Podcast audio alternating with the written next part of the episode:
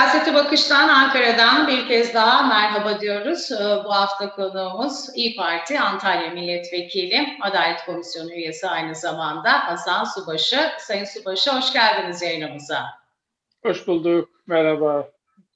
Bir yılı da bitiriyoruz Hasan Bey. Ee, evet, siyaseti evet. Bir, e, gündem de çok yoğun. Yıl biterken e, bu e, son gelişmeleri bir konuşmak istiyoruz ama sizinle başlasak İyi Parti ile e, kongre sonrası biraz hareketliydi, tartışmalar vardı. Sular duruldu mu? E, siyasetin dinamiği içinde olur böyle şeyler.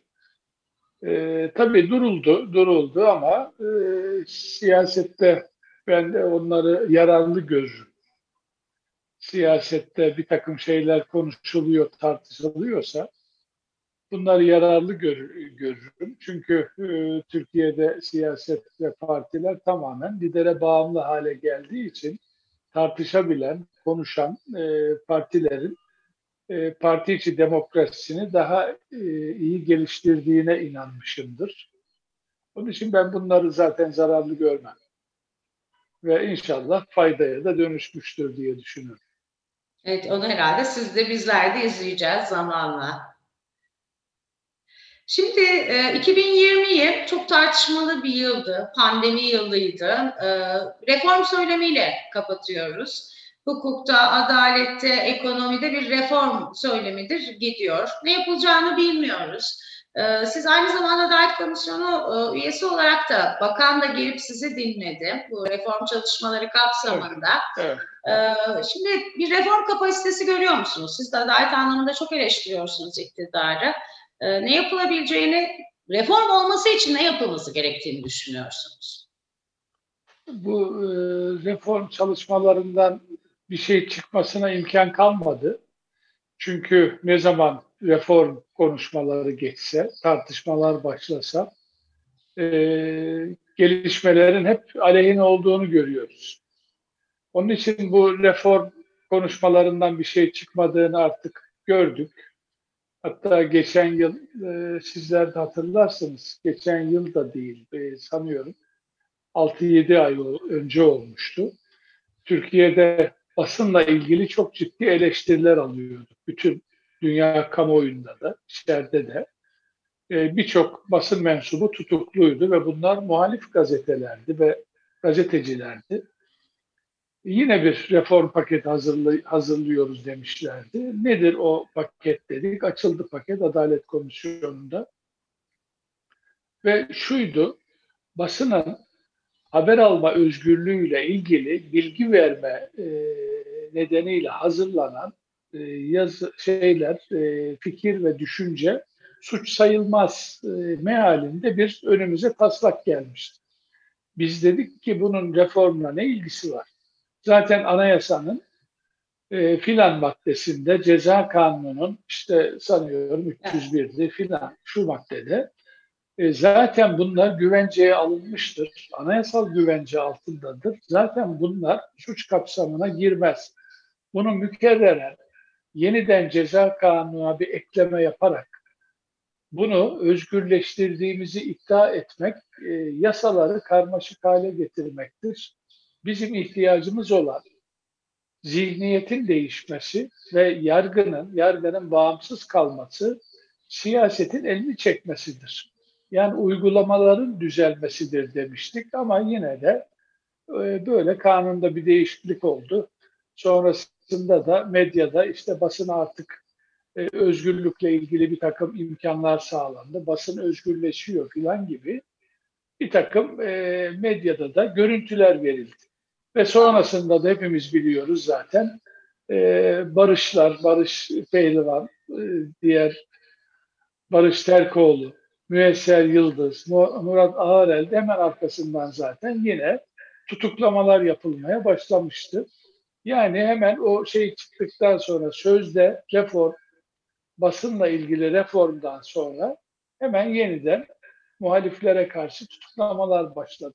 Şimdi gene sıkça reform konularını konuşmaya başladık. Korkarım bu defa siyaset elini e, sivil topluma, STK'lara, derneklere, vakıflara elini uzatmaya başladı. Orada da dilediğince bunda terör soruşturması var. Hakkında bir takım soruşturmalar açılmış diye. Şimdi bugün e, meclise getirilecek kanun kapsamında dernekler ve vakıflar kontrol altına alınacak. Yani STK'larda. Düşünün Genel Başkanımız Sayın Meral Akşener hakkında 4-5 yıl önceden başlatılmış bir sor, soruşturma var. Evet. Yani denebilir ki bir derneğe vakfa üye olsa Sayın Genel Başkan hakkında e, Sayın Meral Akşener hakkında böyle bir soruşturma başladığına göre onun üye olduğu şu sivil toplumu e, askıya alıyoruz, kapatıyoruz veya başına bir vasi tayin ediyoruz denebilecektir. Bunun bunun izah edilebilir bir yanı var mı? Yani artık bu derece sivil toplumu da baskı altında almanın bir anlamı yok. Onun yanında e, terör teröre finansman sağlayan kurumlardan denerek bir kurum hakkında, bir yöneticisi hakkında bir soruşturma başlatılsa Cumhurbaşkanlığına da o serveti dondurma hakkı veriliyor ya da el koyma. Evet. Yani artık sermaye, sivil toplum da reform sözleri arkasında onlara da bir takım baskılar uygulanma çabasında.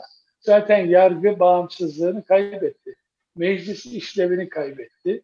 Yürütme tamamen bir tek adam sisteminin eline geçti. Şimdi de sivil toplumu ve e, sermayeyi iktidarın, hükümetin şeyi altında, e, baskısı altında tutmaya çalışıyoruz. Artık e, maalesef özgürlük alanları tamamen kapanmak üzeredir. Bu bir tanesi. Tam da işte reform söylemi dile getirilir, konuşulurken böyle bir düzenleme meclise geliyor. Ee, böyle bir reform tartışması yürütülürken e, Anayasa Mahkemesi üyeliğine e, seçilen isim de ayrı bir tartışma konusu. Buradan da o konudaki e, yorumunuzu almak isterim. Hani gezi eylemleri var, o kadar çok Osman Kavala dosyası var. E, baktığı dosyalara, hazırladığı iddianamelere baktığımızda İrfan Fidan'ın işte Yargıtay üyeliğine e, seçilip ardından AYM e, adaylığı e, hızlıca or, orada da seçildi. Böyle bir dönemde onun tercih edilmesi ne anlama geliyor? Bunlar tam bir cevap anlamında. İrfan Fidan çok tartışmalı bir isim. Yani e, iddianameleriyle, tutuklamalarıyla, beyanlarıyla hem e, içeride hem dış kamuoyunda çok tartışmalı bir isim. Ama tamamen hükümetin kontrolünde olduğu da çok belli, besbelli. E şimdi bu şahıs Yargıtay'a ataması yapıldıktan sonra Yargıtay'da, Yargıtay'da hiçbir karara ve dosyaya imzası olmadan Yargıtay'daki deneyimli kişiler e, Anayasa Mahkemesi'ne atanır. Çünkü orada çok ciddi bir e, liyakat söz konusudur, bir deneyim söz konusudur. Ama İrfan Fidan'ın hiç deneyim olmadan, liyakat diyebileceğimiz bir e, birikimi olmadan Anayasa Mahkemesi'ne seçilebiliyor. Hem de en yüksek oyla. Demek ki Yargıtay'daki üyeler de artık çok ciddi kontrol altında.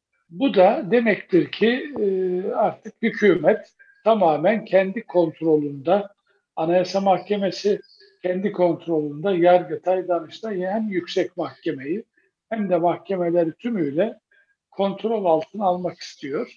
Bu da Türkiye'de hukuk sisteminin çökmesi ve adaletin hiç güvenilmez konuma gelmesi demektir. Şimdi Maalesef buradaki... adalet Türkiye'de artık güven vermiyor. Adalet çökmüşse e, bunda devletin de çok ciddi yara aldığını hepimiz biliyoruz.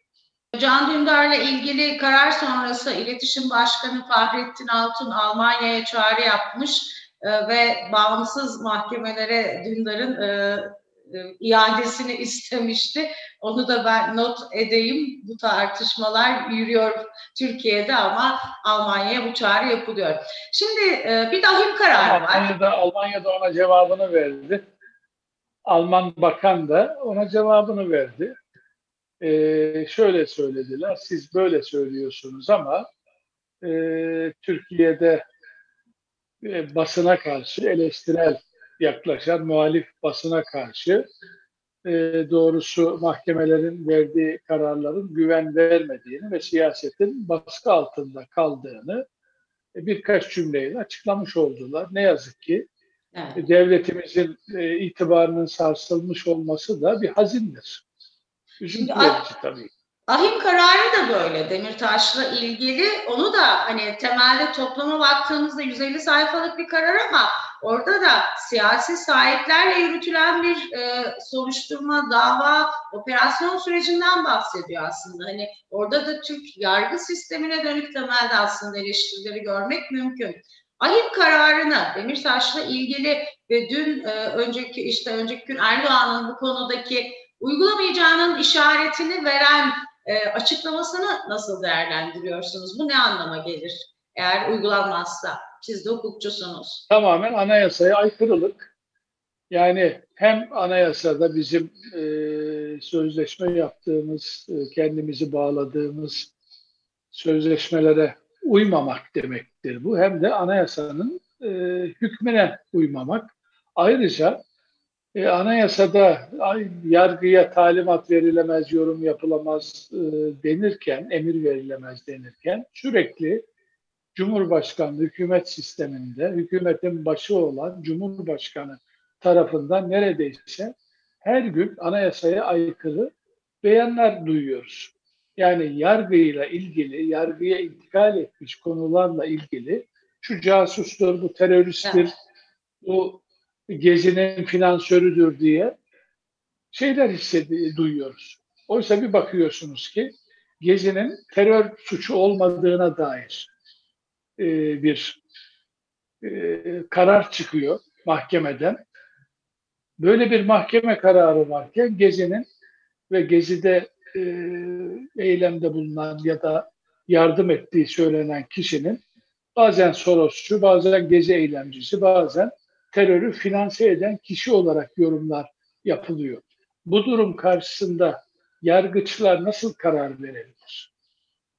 Yani Cumhurbaşkanı devletin birliğini temsil eden, yargının güvenilirliğini, bağımsızlığını ve adaleti temsil eden devlet başkanı bu şekilde ifadeler kullanırken yargının bunlar aksine hayır Cumhurbaşkanı yanlış düşünüyorsunuz, benim kararım şudur demesi tabii ki kolay olmuyor. Onun için de Türk yargısının verdiği kararların güvenilirliği dış ülkelerde de kalmadı. Ve zaten ekonominin de zorda kalması, bize e, hem yatırımın gelmemesi hem de e, borç verilmeme nedenlerinin en başında da bağımsız bir yargının olmaması tamamen siyasi kontrolün altında bir ekonomi ve adalet sisteminin, yargının, e, siyasetin kontrolünde olmasıdır. Türkiye bundan nasıl kurtulur? Doğrusu bu hepimizin çok ciddi sorunudur. 83 milyonun sorunudur. Bütün partilerin sorunudur. Hiç kimse ben bu şahsı seviyorum, sevmiyorum ya da bu benim kampımdadır, benden değildir ya da e, rakip saydığım partinin kişisidir, e, onun genel başkanıdır deme şansımız yok. Haksızlık varsa emin olduğumuz bir haksızlık, kabul edilmesi gereken anayasamızın kabul ettiği bir sistemin işlemesi söz konusuysa bunun için bütün partilerin mücadele vermesi gerekir. Yoksa adalet kavramını tümünden kaybederiz. Bu da Türkiye'de Türkiye'de devletin çökmeye başlaması demektir. Devletin çökmesidir demek istemiyorum. Yani devletim için böyle bir tabir kullanmak istemiyorum ama bir çökmenin başlangıcıdır. Buna karşı çıkmamız gerekir. Yanlışlara, haksızlıklara, hukuksuzluklara bu haksızlıktır diyebilmemiz gerekir. Kim olursa olsun, kimin için haksızlık yapılırsa yapılsın. Çünkü devlette adaletin güvencesi her şeyden önemlidir. Hepimizden, hepimizden önemlidir. ahim kararının bu anlamda uygulanması e, gerektiğini söylüyorsunuz Demirtaş'tan. Tartışılmaz olarak... bile. Tartışılamaz bile. Çünkü anayasamızda bir hukuk devletinde bunlar tanımlanmıştır. Hukuk devletinde tanımlanmış, anayasada tanımlanmış konular tartışılamaz bile. Tartışılması halinde sulandırmış oluruz. Adaleti, adaleti yok saymaya başlamışız demektir. Bugün maalesef geldiğimiz nokta hazindir. Şahıslar üzerinde durmamızın da hiçbir anlamı yoktur. Bugün Kavala'yı olabilir, Demirtaş'ı olabilir, başka zaman başkası için olabilir, genel başkanımız için olabilir. Yani herkes tehdit altında demektir. Montesquieu yüzlerce yıl önce Fransız felsefe düşünür şunu söylemiş bir toplumda bir kişiye yapılan haksızlık bütün topluma yönelmiş tehdit sayılır demiştir. Bizde bir kişi söz konusu değil ki.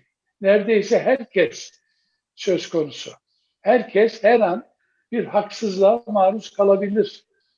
Tehdidi ve anlayışı içinde. Yani buna e, hiç partilerimizi düşünmeden bununla ortak mücadele etmemiz gerekir. Neyle? kişilerle kişiler için değil, adaletsizlik için, haksızlık ve hukuksuzluk için hepimizin mücadele etmesi gerekir. E, tam da böyle bir süreçte bir başka tartışma var siyaset sahnesinde meclisin üçüncü büyük partisinin kapatılması çağrısı. Hani iktidar cephesinden de MHP yaptı bu çağrıyı HDP'nin kapatılması için. İktidar cephesinden de aslında e, hazine yardımı kapatma bile olmasa işte terör ilişkisi e, üzerinden hani bu e, böyle bir iddia var. Bunun üzerinden hazine yardımı da olabilir gibi bir yol gösterme olarak yorumlanabilecek bir tablo var. Şimdi e, bu kapatma tartışmasına siz nasıl yaklaşıyorsunuz? Nasıl değerlendiriyorsunuz? Bizde e, parti kapatmaları gerçekten çok yaşandı pratikte sonuç vermedi. Her e, parti kapatmasına karşılık partiler güçlenerek geldiler. Ama e, tabii orta yerde bir şey var. Bir e, parti kapatmanın hakkaniyete uygun olmadığı dünya e, hukuk sisteminde de çok tartışılır, konuşulur. Terörden çok acı çekmiş bir ülkeyiz. Onun için teröre karşı amansız bir mücadele vermek gerektiğini hepimiz kabul ediyoruz. Ve kolluk güçlerimiz kahramanca mücadelesiyle canını canı pahasına yıllardır teröre karşı mücadelesini vermiştir. Ama buna karşılık siyaset kurumu ne kadar mücadele vermiştir, ne kadar doğru yapmıştır bu tartışılabilir. Yani kolluk güçlerimizin canı pahasına e, verdiği mücadeleyi takdirle karşılıyoruz. Ama siyaset kurumunun, benim de içinde bulunduğum siyaset kurumunun bunun için çok şey yaptığını söyleyemeyiz. Onun, halbuki, halbuki siyaset kurumunun da yapması gereken şeyler vardır. E, her şeyden önce birbirimizi anlayarak, konuşarak, tartışarak bu konunun üzerine eğilmemiz gerekir partiyi kapatalım diyelim. Ama o 6-6,5 milyon oy veren kitleyi de cezalandırıyorsak bunu bir kere daha düşünmek lazım. Bu da e, bir şeyi çözmez. Yani kime ceza veriyoruz? Parti kapatmakla. Milyonlarca masumu da cezalandırmış oluyorsak bir kere daha düşünmek lazım. Ama HDP konusunda baktığımız zaman HDP'nin eş başkanı HDP'nin yöneticileri çoğu zaten tutuklanmış, haklarında bir takım soruşturmalar devam ediyor. Kimisi de mahkum olmuş durumda. Ama tam kapattığımız zaman 6 milyon kişiye senin oy verdiğin partini biz yok sayıyoruz demek de ne kadar doğru. Bunları çok iyi irdelemek, düşünmek lazım. Orta yerde bir sorun varsa, HDP'ye oy veren 6 milyon kişi varsa üzerine siyaset kurumunun bunun üzerine eğilmesi gerekir. bu sorun nedir diye. Sorun yoktur demek sorunu kaybetmiyor. Evet. Bakın geçenlerde İçişleri Bakan 320 teröriste indirdik, teröristi dedi. Eğer bu derece kontrol altındaysa terörist neredeyse bitme noktasına gelmiş demektir. Fakat orta yerde bir sorun varsa da bunu siyaset kurumunun bilhassa meclis çatısı altında bunu çözme kabiliyeti olması gerekir. Bugün meclis işlevini kaybetmemiş olsa bunu çözebilir. Fakat meclisin işlevini kaybetmesi nedeniyle bu tür şeylerini kaybetmiş sayılır meclis. Şimdi e, parti kapatma birçok kişi tartışıyor. Partiyi kapatmak e, çok doğru değil diye. Ben de parti kapatmalarının sonuç vermediği kanaatindeyim. Ama hep yıl, şunu da söylemişimdir. Bir partinin terörle bağlantısı konusunda bağımsız bir yargının karar vermesi halinde tabii ki dünyada örnekleri de vardır. Kapatılabilir. Ama Türkiye siyaseten bu konu üzerinde çözmesi gereken şeyleri çözdü mü? O konuda benim kuşkularım var. Neden? Böyle bir sorun yok şeklinde kapatmaya çalışıyoruz. Terör var. Terörü de biz kolluk güçleriyle hallediyoruz. Ama onun dışında Türkiye'de Doğu ve Güneydoğu'da ya da Türkiye genelinde bizim sorunumuz yok. Demokrasi sorunu yok, insan hakları sorunu yok, eşitlik sorunumuz yok der. Üstünü kapatmaya çalışırsanız Türkiye'de insan hakları sorunu da var, demokrasi sorunu da var, eşitlik sorunu da var. Bu sadece sadece belli bir bölgeye, belli bir etnik kökenle ilgisi olduğu için söylemiyorum bunu. Bu herkes için söylenebilecek bir şey. Bugün Türkiye, Türkiye kolluk güçleri yanında terörle mücadele ederken adaletini, hukukunu yeniden gözden geçirip, siyasetini yeniden gözden geçirip, hukuk devletinin ilkelerini tahkim etmek zorundadır. Hukuk devletini yeniden adaletiyle, eşitliğiyle, insan haklarıyla tesis etmek zorundayız. Bunu kim yapabilir? Bunu siyaset yapabilir. Evet. Siyaset kurumu bundan uzaklaşıyorsa, meclis meclis artık işlevini kaybetmişse maalesef maalesef devletin büyük zafiyete girmesini hatta devletin çöküşünün başlangıcı dediğim noktalara geliriz. Onun için bizim devleti tahkim etmemiz, güçlendirmemizin yolu sloganlarla değil, hukuk devletinin ilkelerini yeniden ortaya koymakla ve ona sarılmakla mümkün olduğunu dile getirmek istedim. Sürekli Lütfen. Şimdi sadece HDP değil aslında. Bütün muhalefete dönük sürekli eleştiri var. İşte CHP de terörle ilişkili olmakla suçlanıyor. Siz en son yerli milli olmaya terfi etmiştiniz İyi Parti olarak. Her parti. Her Efendim? parti suçlanabilir. Türkiye'de herkes suçlanabilir. Bütün sivil toplum örgütleri, bütün sermaye bu bu herkese muhalefet eden herkese ulaşabilir. Yani iktidarın gidişi bu yoldadır. Bu yoldadır. Hele bu Cumhurbaşkanlığı başkanlık sistemiyle devletin devletin de çalışması gittikçe zorlaşmıştır. Devleti işletemeyince sistem torba yasalar çıkarmak suretiyle evet. hukuk dışı ve anayasaya karşı bir takım torba yasalar çıkarmak hatta çoğu kere mükerrer yasalar çıkarmak suretiyle devletleri işletiriz zannediyorlar. Devletin milyonlarca kişilik bürokrasi çarkı durdu. Sarayda bir takım paralel yapılanmalarla devleti torba yasalarla yeniden işlevine kavuşturacağını zannediyorlar. Halbuki devlet durmuştur.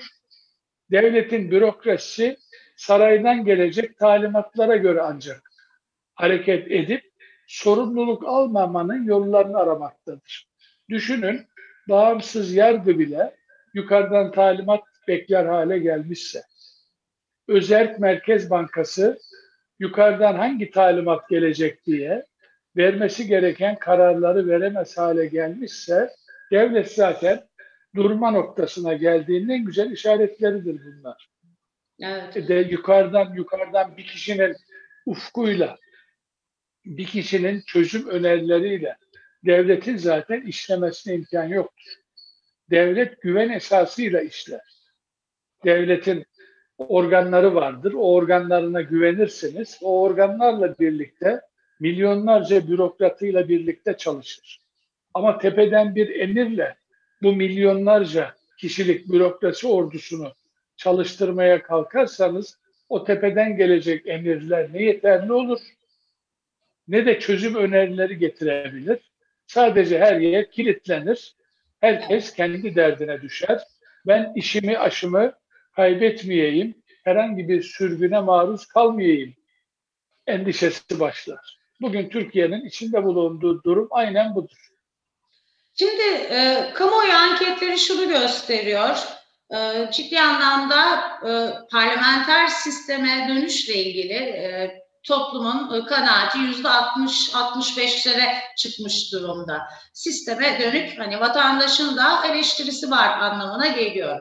Şimdi e, Sayın Akşener bunu dile getirmişti ama şu, bugünkü tabloda siyasi gelişmelere de baktığınızda yani Cumhurbaşkanı'nın kendisinin bir parlamenter sisteme dönüşü söz konusu olabilir mi? Böyle bir şey olursa yarında yer alırız, masaya otururuz gibi bir yaklaşımınız da var. Ee, Erdoğan'la bir parlamenter sisteme, demokratik bir sisteme o, o kadar e, birçok konuda eleştirdiğimizi düşündüğümüzde geçiş mümkün mü? Parlamenter sistem katılımın sağlanabildiği, ortak aklın aranabildiği, 140 100, 140 yılı e, parlamenter sistem. Onun için e, bu sisteme itiraf, itibar etmek tabii ki en doğrusudur. Yeniden demokrasi e, ve hukuk devletine ulaşmanın da yolu budur. E, bugünkü iktidar parlamenter sisteme evet diyebilir ama nasıl diyebilir? Tamamen kendi partisinin Cumhur İttifakı'nın çöküşünü anlamış olursa bundan emin olursa seçimi kaybedeceğini, başka da çıkışı kalmamışsa siz ne diyordunuz? Hadi bakalım parlamenter sistem arayışına girelim. Bir de sizin dediğinizi görelim. Nedir sizin anayasa hazırlığınız diyebilir. Bu bir ihtimal dahilindedir. Böyle bir ihtimal dahilinde masaya oturulabilir. Ama bu masaya oturma partilerin sadece İyi Parti'nin değil, Millet İttifakı ile birlikte masaya oturulursa bundan sonuç alınabilir. Peki sonunda bir iktidar ortaklığı olur mu derseniz benim şahsi kanaatim olmaz. Neden olmaz iktidar ortaklığı? Bunca yanlış yapmış, bunca yıpranmaya neden olmuş, bunca e- erozyona uğramış bir iktidarla bir ortaklık paylaşılması yine sağlıklı sonuç vermez. Evet. Onun için onun için onun dışında farklı düşüncede olan bu iktidarın tümüyle yanlışlarını gören, eleştirebilen farklı bir demokratik yapıyı ve hukuk devletini kabullenmiş partilerle ve düşünceyle ancak ortaklık kurulması gerekir. Son olarak e, şimdi Cumhurbaşkanı'nın muhalefete dönük bir cümlesi var. E, daha önce de aslında benzerlerini kurmuştu ama şunu dedi, e, her şey gibi muhalefetin de yerli ve millisini ülkemize kazandırmak için inşallah bu da bize nasip olacaktır. Yani ithal edildi ne olacak? Muhalefet bu. Nasıl yapılacak? Ne anlamı geliyor bu sözler? Muhalefeti de dizayn etmek istiyor. Artık ego ve bu şey o kadar büyüdü ki e, bu mantık tek e, adam yönetim biçimi sadece kendisi ve elinin yetişebildiği e, organlara ayar vermek değil, kendisi dışında kendisini eleştiren muhalifleri de ben e, hizaya getireceğim demektir bu. E, yapılan uygulamalar da zaten baskı uygulamaları da e, bu yolun yolcusu olduğunu gösteriyor ama bundan sonuç alamaz.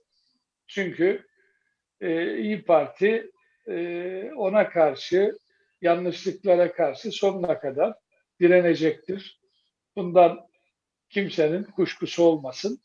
Hiçbir İyi Parti'nin gerek genel başkanın gerek e, kadrolarımızın hiçbir korkusu ve çekincesi yoktur. Tabii ki onlar e, her şeyi ayar vermek, e, nizam vermek peşindeler. Bunda muvaffak olmalar mümkün değildir. İyi Parti zaten bu ülkenin partileri yerli ve millidir. Bu vatan topraklarında yaşayan, ben bu ülkenin yurttaşıyım diyen, bu bayrağın altında yurttaşıyım diyen insanların hepsi yerli ve millidir. Artık daha fazla bölme gayreti içinde olmasınlar. Evet, çok teşekkür ediyorum. İyi Parti Antalya Milletvekili e, Sayın Hasan Subaşı değerlendirmeleriniz için. Yeni yılınızı da şimdiden kutlayalım.